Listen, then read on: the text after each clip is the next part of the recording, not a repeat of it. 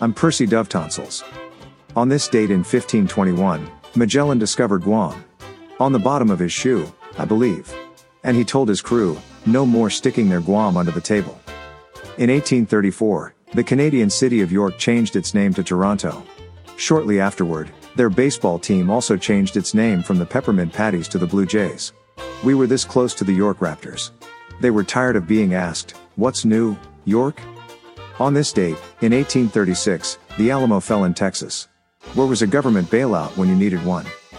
Oreo cookies were first sold on this day in 1912. Could we take more than 12 trips to the moon if all the Oreos ever baked could be stacked? On this date in 1930, Clarence Birdseye developed the quick freezing food method, and boy, if that didn't frost your niblets. In 1950, Silly Putty was invented. One of the most incredible things you could do back in the day was to get the Sunday color comics from the newspaper, press your silly putty down on the pictures, and it would copy them. You could stretch them into silly shapes. Today, you were pressing it up against your computer screen not the same. There was a time in this world when it was a huge deal. Now, to figure out a way to make it a video game. At first, no one took it seriously. Then again, no one does now. The inventor said, What do we do with this stuff? His assistant replied, I don't know. Stick it in an egg. And the rest is history. So, where would we be today without Silly Putty? Right, where we are. It quickly became trendy and a replacement for mildly humorous putty. On this date in 1965, the very first non-stop helicopter crossing of North America was made by J.R. Wilford. As he ran off the helicopter, he said, I'm never flying without a restroom again. Rapper Tyler the Creator turns 32 today. In the beginning, Tyler was a baby.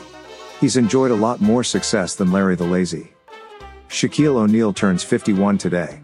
He is such a big man, he's seriously being considered our 51st state.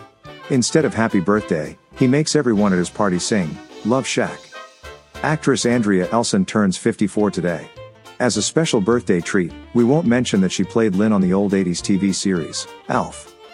Tom Arnold, who was in the original True Lies with Arnold and is on the TV series that just debuted, turned 64 today. He survived being married to Roseanne Barr, so that's off. For whatever reason, I remember him best as the guy in the stall next to Austin Powers. He's celebrating without Roseanne Barr. What more could you ask for? The original meathead, Rob Reiner, is 76 today. To make himself more relevant, he's just announced he will start being available as a plant-based meathead. And finally, I'm so glad they taught me how to play the recorder in school. I can't tell you how often I've dealt with a situation in my adult life by playing a quick round of three blind mice.